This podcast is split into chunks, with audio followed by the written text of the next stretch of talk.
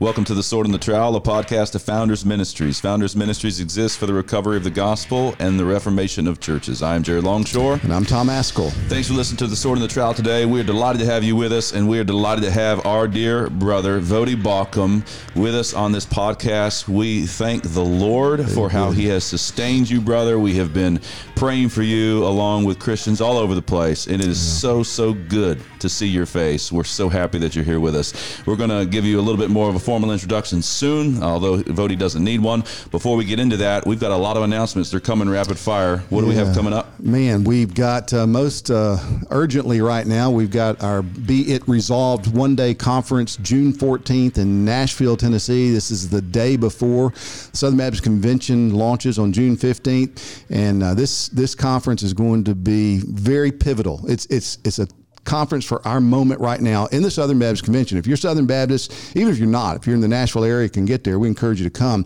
But all Southern Baptists, we want to come to this conference because we've got to deal honestly, not just with the problems that have been sprouting up, but we need to get below the the surface level and recognize what is the at the root of all this nonsense that's going on in the SBC. Yes. That's what this conference is about. Monday, July 14th, a one day founders conference. Be it resolved, a call for resolution in uncertain times. Watch this trailer for the conference. We have a book. It says this. What do you think makes the SBC the best denomination in America?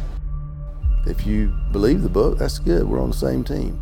I'm going to put it just simply put that we stick to what the scripture has to tell us. I'm not seeing the SBC do what some conventions are doing in terms of uh, stepping away from their, their their values and stances on biblical uh, hot button topics. If you say, yeah, I believe the book, but because of the position I'm in, you know, I really can't say much, then, you know, go get a different kind of job. How do you feel about a woman being president of SBC? I don't know that I have a comment on that, honestly. yeah, what do you think scripture speaks on women preachers or pastors? Would you be willing to talk about that at all? I, I'd say the Bible does the Bible does speak upon it. Um, since I'm honestly representing Lifeway, um, um, I'd rather let Lifeway answer that question. And we're requesting that resolutions 9 through 13 would be taken as a block. I'll tell you what happened. On the adoption of Resolution 9, What happened? We've been played. the resolution is adopted. We've been played. I am shocked that we could have a pro critical theory resolution come out of our resolutions committee this year. And this resolution is very clear in the way that we have approached the discussion of critical race theory and intersectionality. The whole, all of Christianity. Let's end Christianity. How do we do it? Yeah, how would you do it? Make them woke. That couldn't have happened last year. That couldn't have happened any year I can remember since before the resurgence was successful, maybe not even then. If I might predict it, they're going to hold up some icon, a woman, racial minorities, and they'll say a church that doesn't have room for this person doesn't have room for any of us. A Southern Baptist convention that doesn't have a place for Beth Moore doesn't have a place for a lot of us. We will take this as an unfriendly amendment for this purpose. Critical race theory and intersectionality are simply analytical tools. not They're meant to be used as tools, not as a worldview. It's not true. It's not. And The original resolution that was submitted by a pastor out in California actually said 180 degrees opposite. They took the title of the resolution that was submitted by the messenger from California and then they gutted it and put their own words in there to turn it into something that was not at all what was submitted. I I think that is at best disingenuous. that most of the folks in our churches have not bought into this. Yeah. You know, I just think most of the folks in our churches still believe the Bible.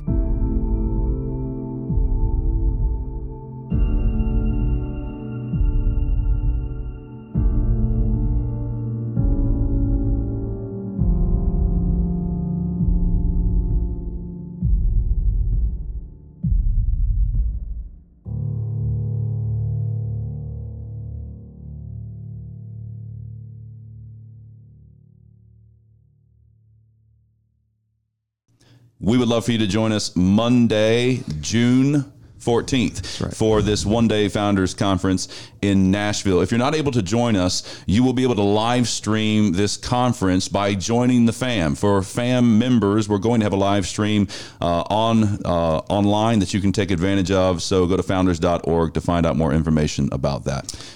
We have another conference coming up, but it's not until January 20th, January 20th right. through the 22nd. Militant and Triumphant. Our brother Voddie Baucham mm-hmm. here will be there preaching God's word. You'll be preaching. I'm preaching. We're going to have Pastor James Coates from, from Alberta, Canada. Uh, he's going to be preaching as well. Conrad Mbewe is going to be there preaching God's word. It's going to be a wonderful time. Uh, right. Doctrine of the church. How do we stand in today's world um, with militancy and triumphantly trusting uh, in the Lord Jesus Christ and being empowered by His Spirit? You can go to Founders founders.org and register for that conference now as well. That's right. That's in Southwest Florida, right here.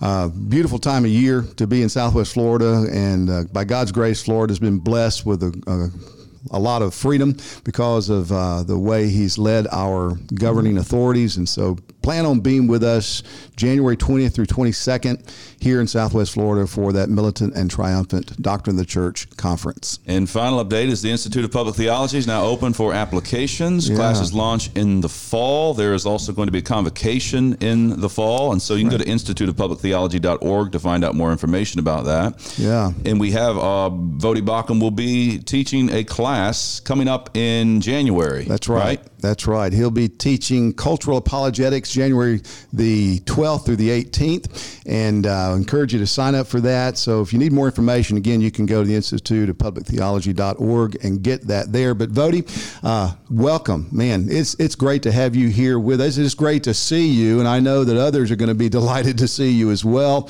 what an ordeal over the last few months that the Lord has taken you and your family through. And uh, first, first question out of the gate is, how are you doing? Uh, you know, first of all, thank you for having me. I really appreciate this. Uh, I haven't been doing much. Uh, really, I haven't been doing anything. Yeah. Uh, the last couple of months. Just trying to, to so recover. It, I mean, that's a lot.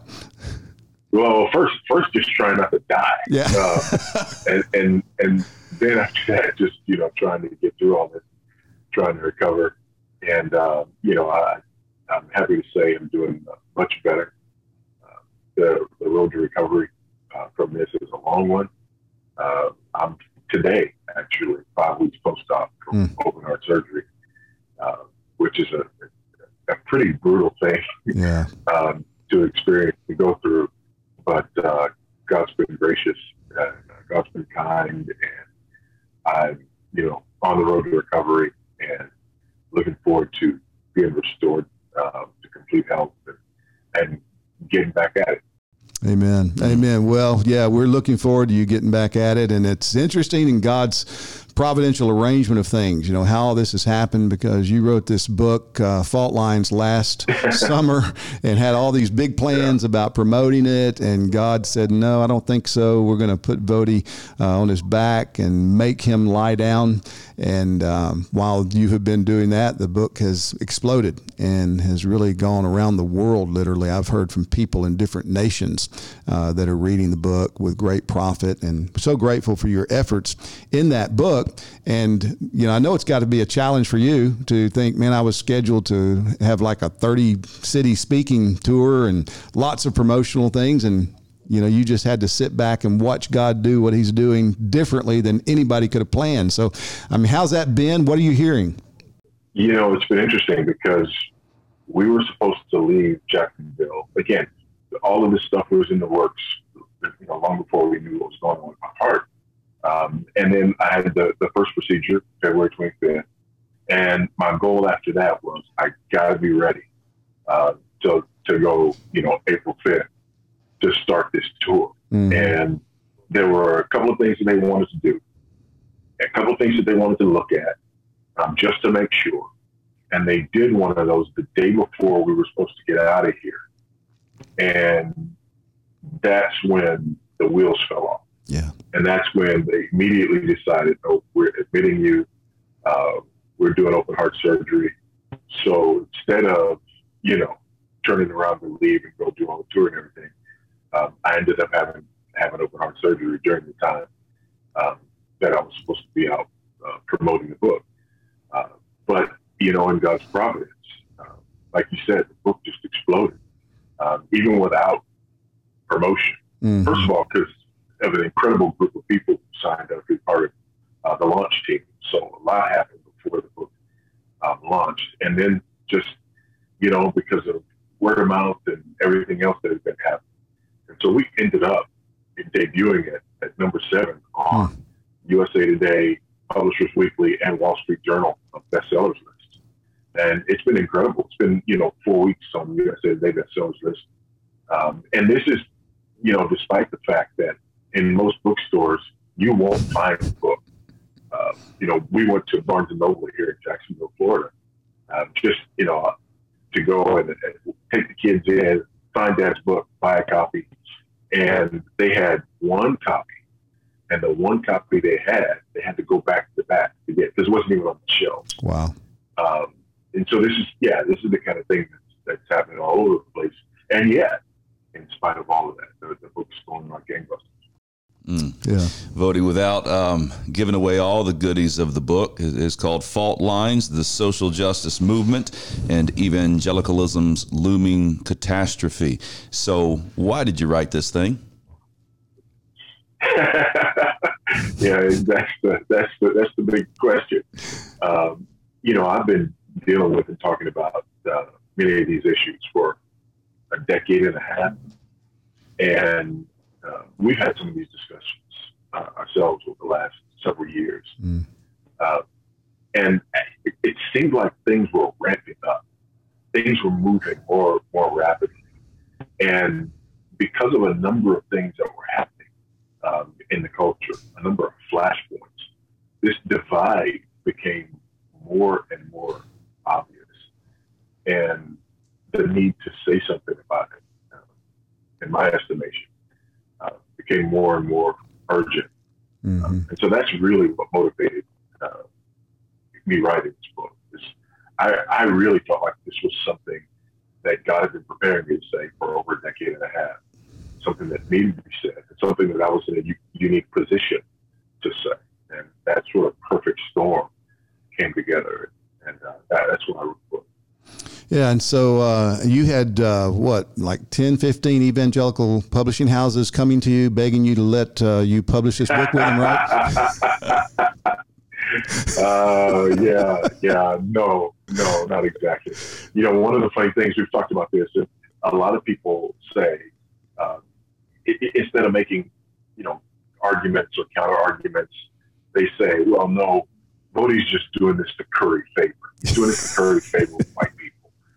And I'm sitting here going, that that's that's a pretty stupid thing for me to do, uh, because you know evangelical publishers have not wanted to touch me for a number of years now. Uh, really going all the way back to some of the things that I said and wrote uh, after the, the, the, Michael Brown incident, things like that. Mm-hmm. And that's when things really started to shake out. That's when you really started to see this divide uh, between you know, people who interpreted things one way and people who interpreted things another. And so, no, I, I had, I had uh, my literary agent had, had uh, floated a couple of proposals even before that, and uh, everybody passed. There was one publisher uh, who was willing to take a shot at at that.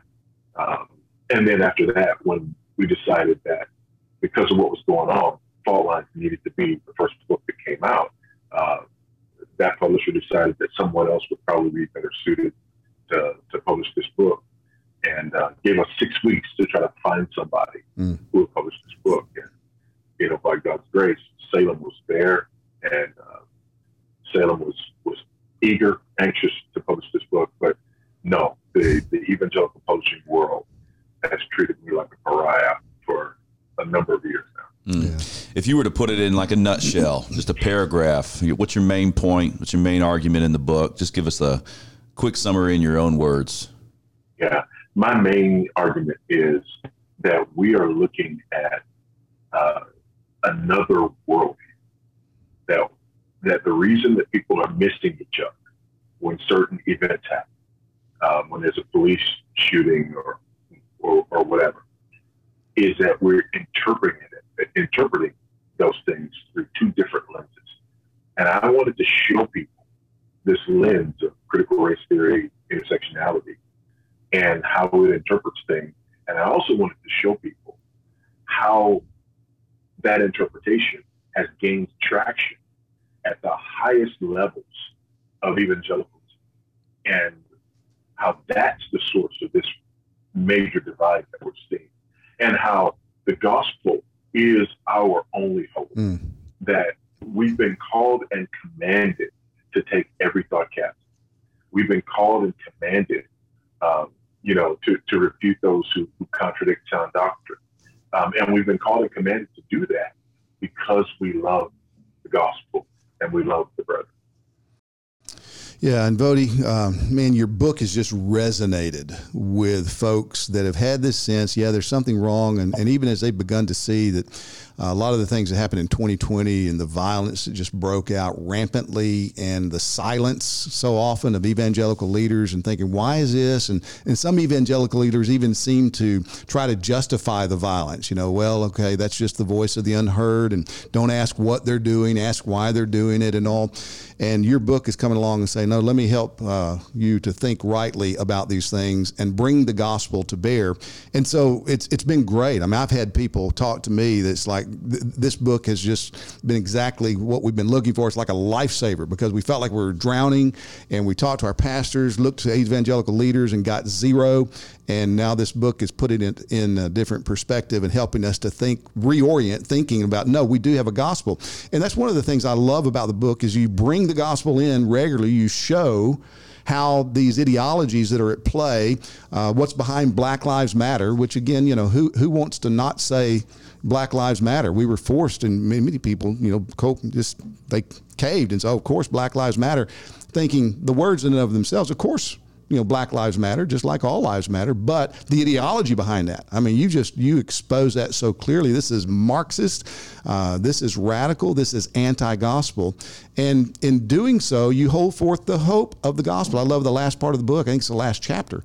We say, man, here's the way forward. We got to mitigate these problems, and we've got to believe in true reconciliation, true justification. And I think you say at some point that the key is forgiveness, which yeah. we've all been forgiven, right?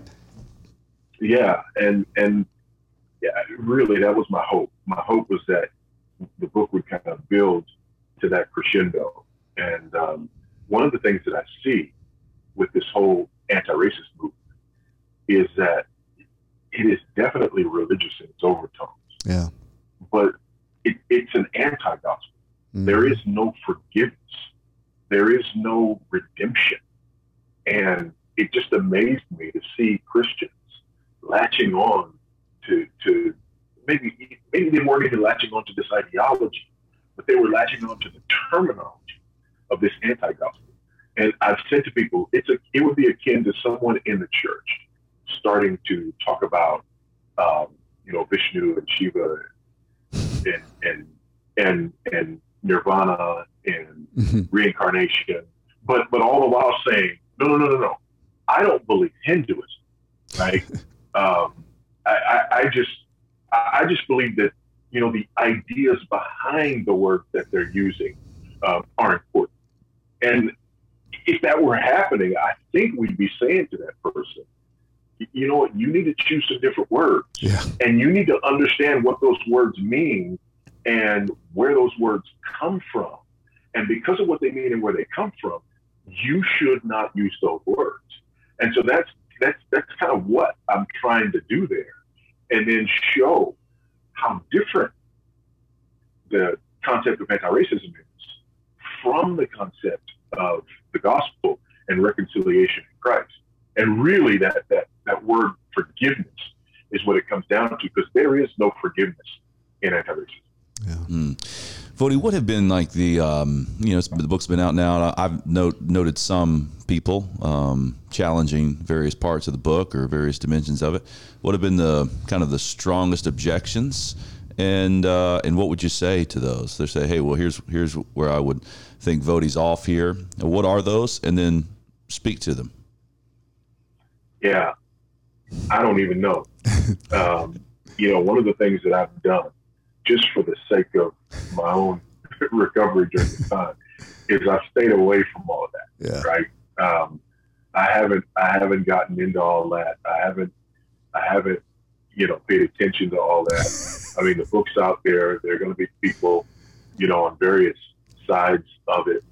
Uh, you know, I've, I've seen some of the you know outright dismissals of the book. Uh, my, my, my favorite is the guy who called it a, you know, a straw man, slippery slope piece of trash after reading Oh. two pages. Yeah, we're not going to mention Anthony Bradley's name though, right? wow. Yeah, I'm, I'm sorry. I don't know if I sent you that or not, but I've tried not to send you too much. But when I saw what Anthony Yeah. Bradley said, that was such a joke. I mean, this is that was such a joke. That's, that's ridiculous. So it was it was because of things like that that I decided, you know what, maybe right now is not the time for me to even delve into to all of that. Uh, I'm sure the time will come. Uh, and and again, my hope in the book as well. My hope is that it would be a flashpoint, right? My hope would, was that it would ignite some things, Yeah. and that it would get people to to to talking about this, maybe with some common language, right? And and maybe with some of these issues sort of laid out on the table, so that there would be a foundation from which um, to, to to debate them. And and uh, that's my hope is that it's a it's a contribution to the debate. I don't think we should shy away from debate. I think we should run to this debate um, because these are these things are these things are essential, and and some of them are dangerous. Um, and so yeah, I, I I'm I'm I'm not in that yet. Um, eventually, I guess I will be, but. I've really enjoyed not being part of it.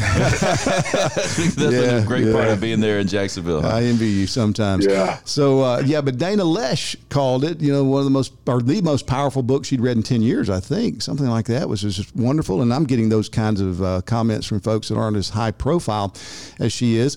One of the things that you do in this book is you show how the Southern Baptist Convention has been uh, integral in the debates, especially with Resolution 9. And so you take uh, Resolution 9 in its original form as it was submitted and Resolution 9 as the Resolutions Committee from 2019 uh, rehabilitated, dehabilitated, I don't know what the word is, and, uh, and brought it back. out. Molded it a little bit. Yeah, yeah, changed molded it. Yeah, changed You it. give us I think, I think the word I think the words I used were gutted and rewrote. Yeah, there you go. Gutted reword. That works. Think of a resolution as Play-Doh. You offer offer Play-Doh to the resolutions committee, and we shape it. So, uh, I mean, talk about that a little bit of, uh, of what happened in 2019 with this Resolution 9 that came out. And, and I mean, that was far more significant than people realized at the moment, I think.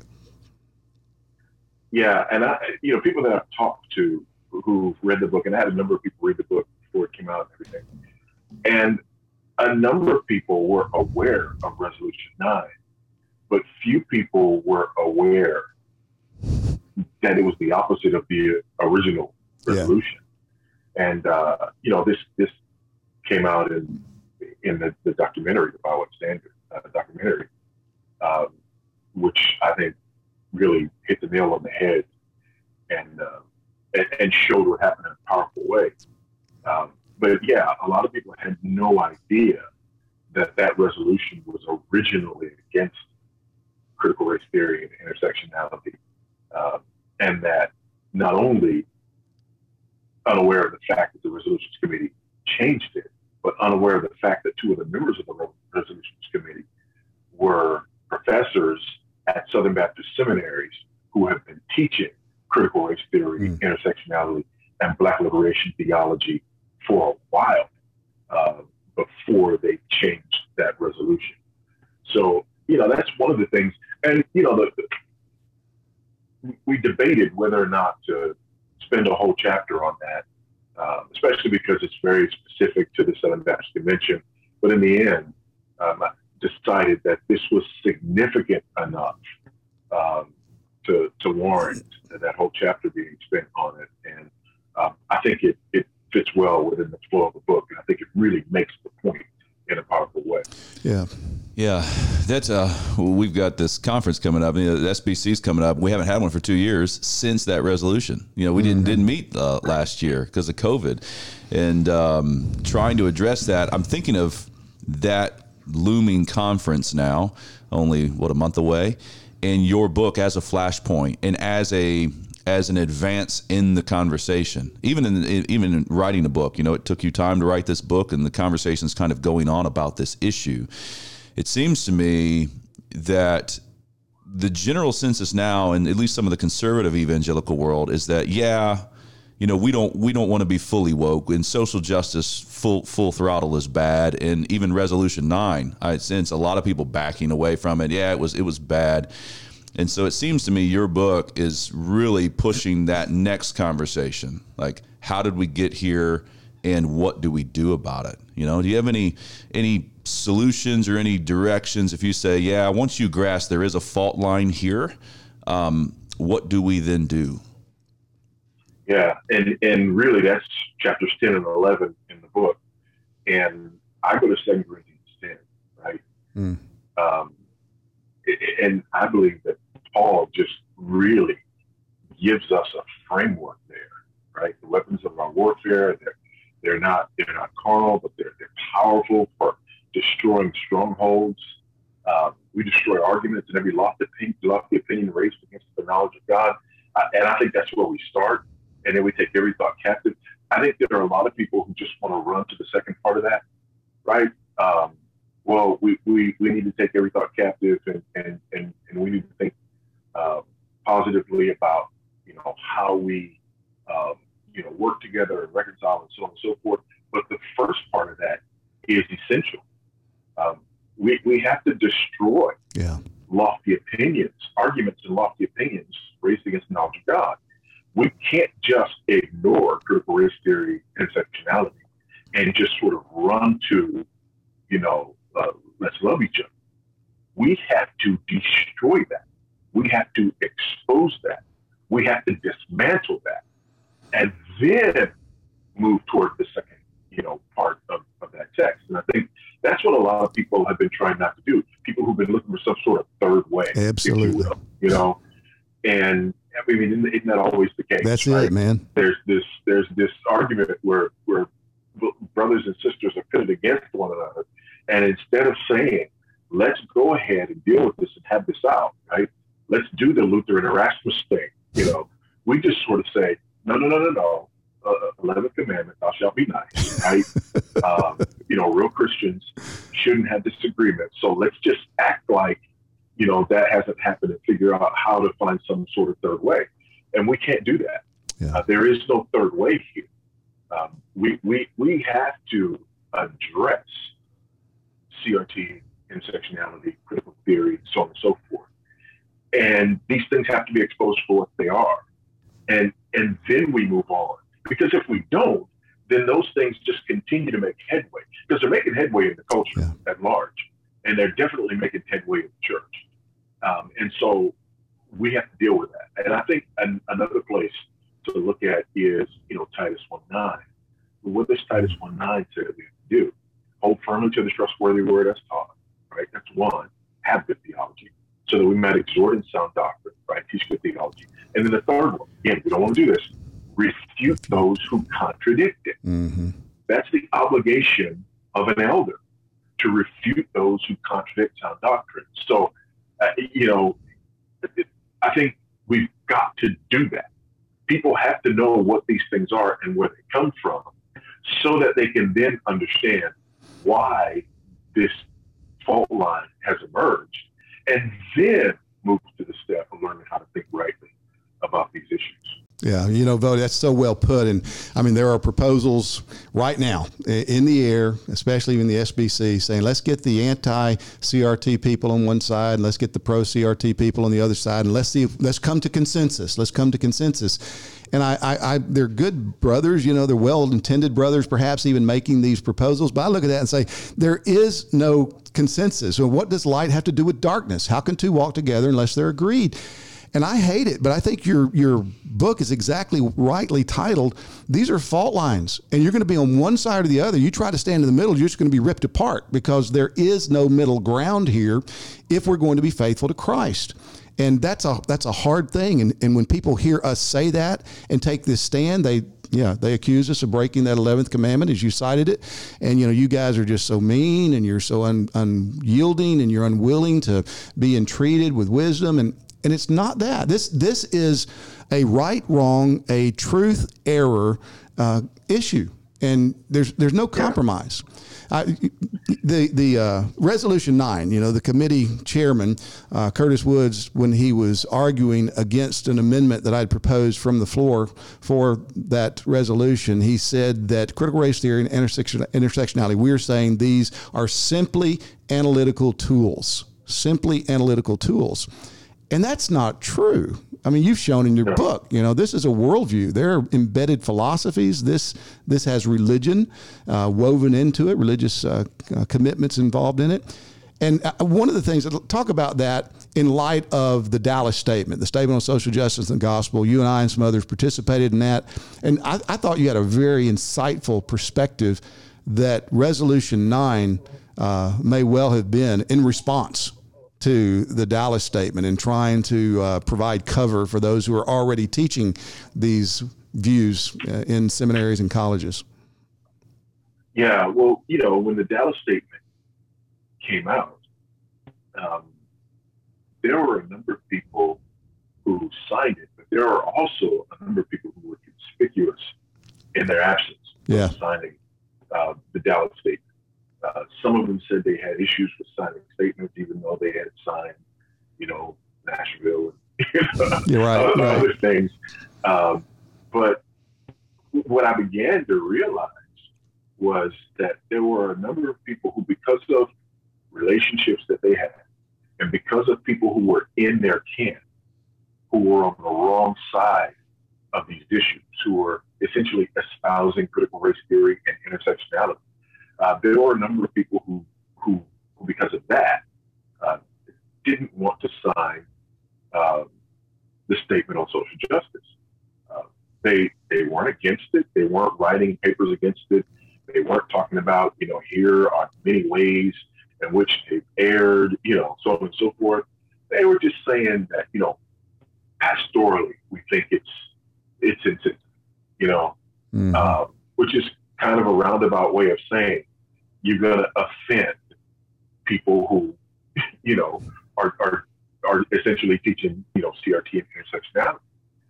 And I think that that original resolution was born out of that soil where people who looked at the statement and saw the statement as something that made sense and simultaneously, we're looking around at some of the big names in evangelicalism, even some who said that, you know, who would have said that they were against critical race theory, against intersectionality, so on and so forth, but they wouldn't sign the statement. And so I think that original resolution was a way to sort of smoke some of this out mm. um, and, and, basically um, give a, an ultimatum, if you will. And I think it's ironic that that that original resolution uh, was was gutted and rewritten the way that it was, um, so that it became a, an ultimatum in the other direction. Yeah, that that statement really is. I can't get away from that. I know it's an appendix in your in your book, but it does seem like a tangible way to see the fault line. And you yeah. know, again, all of us signed that document right? I think James White signed that signed that document. Mm-hmm. Uh, Doug Wilson signed that document. You've got Chris Larson of Ligonier Ministry signed that document and says our board thinks it's a timely or great piece, yeah. something like that, very publicly about it. Um, you don't have a single Southern Baptist Seminary president that signed that document. I mean, none, not many professors, none. only a couple of professors. very, very small um, number of professors in Southern Baptist seminaries. And I remember stepping back as I saw that unfold. I said, "Wow, mm-hmm. wow, that yeah. is there. There is a way to tangibly see um, this fault line." But if you understand that in a number of our Southern Baptist seminaries, there were professors who were teaching this stuff, mm. then you understand why it would be difficult for seminary presidents or fellow professors to sign on to this document um, because this this stuff was there. these guys were there. And, you know, a number of these people are, are black professors. So here's the Southern Baptist Convention who, you know, for years has been bending over backwards, not only to apologize for racism and history, but also to say, no, we want to see, um, you know, black people in the convention. We want to see black leaders in the convention. We want to see black professors at our seminaries. We want to see black presidents of our seminaries and of our convention. And so you start investing. I remember as a young seminarian, guys investing in me, guys who saw potential. I remember, and I write about it in the book, you know, Paige Patterson, yeah. who, you know, brought me and another brother over to his home. He and Dorothy, you know, fed us a meal and talked about how he wanted to see us put in the work so that we could advance in the Southern Baptist Convention so that it wouldn't, and it could never be, you know, seen as tokenism because we put in the work, right?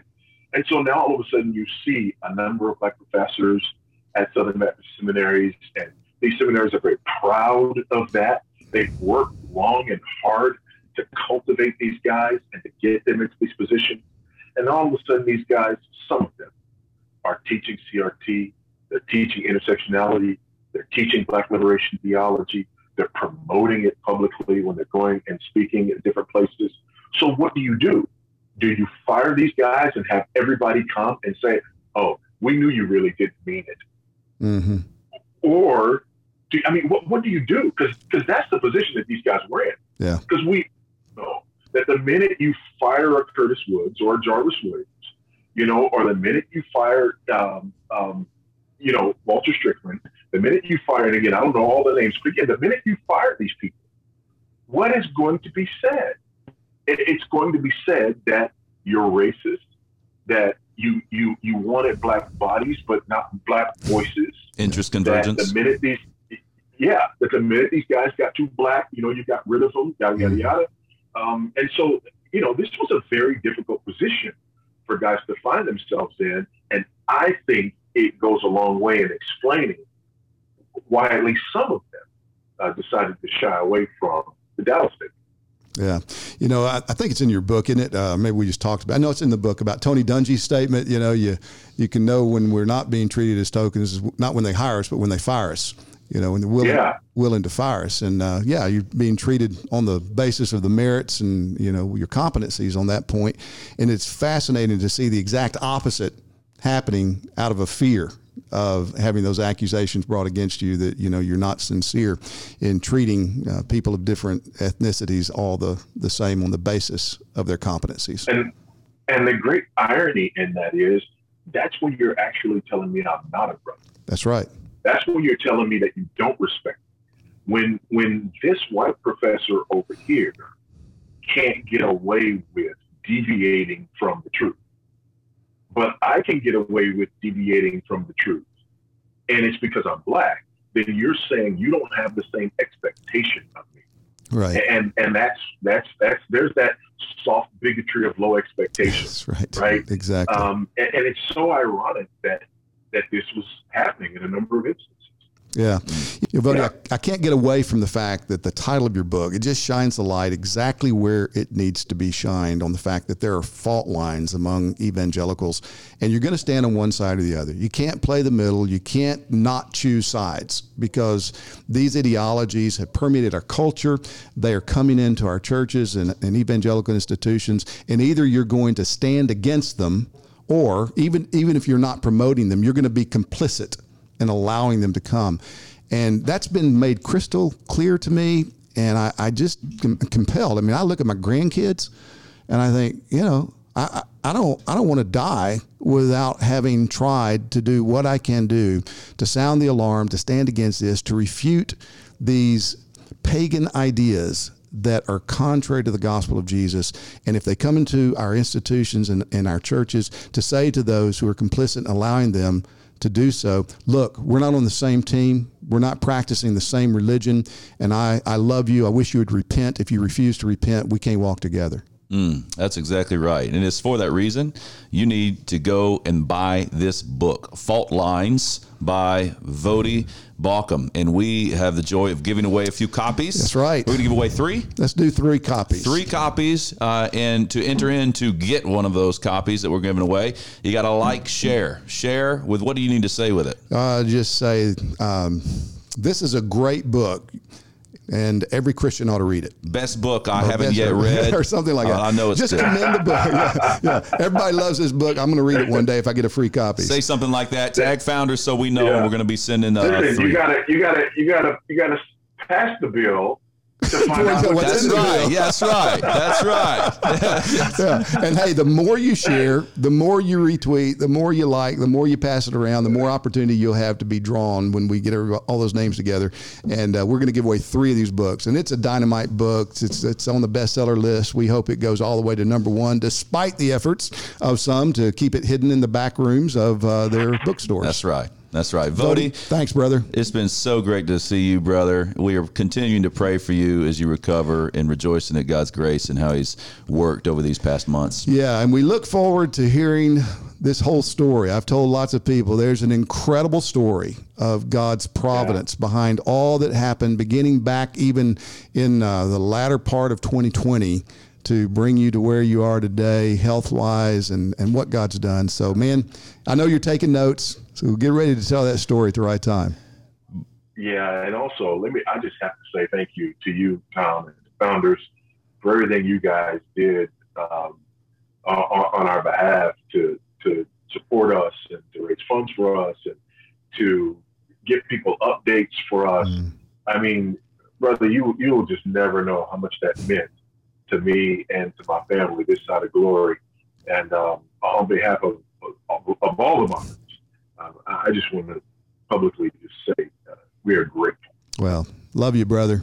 Love you. Amen. Hey, before we go, Voddie, we would love to keep you around and what we have the armory for those who are part of our Founders Alliance membership. Um, we have resources there in the armory, a continual growing set of resources. We want you to stick around if you're up for that, maybe about five minutes. Let's just press into um, what are the next steps, particularly for evangelical leadership as it mm-hmm. regards this fault line. Is that cool? You stay around for five minutes? Yes, sir. Okay. All right. All right. Thanks so much for listening to the sword in the trowel today. Until next week, follow the Lord Jesus Christ with all your heart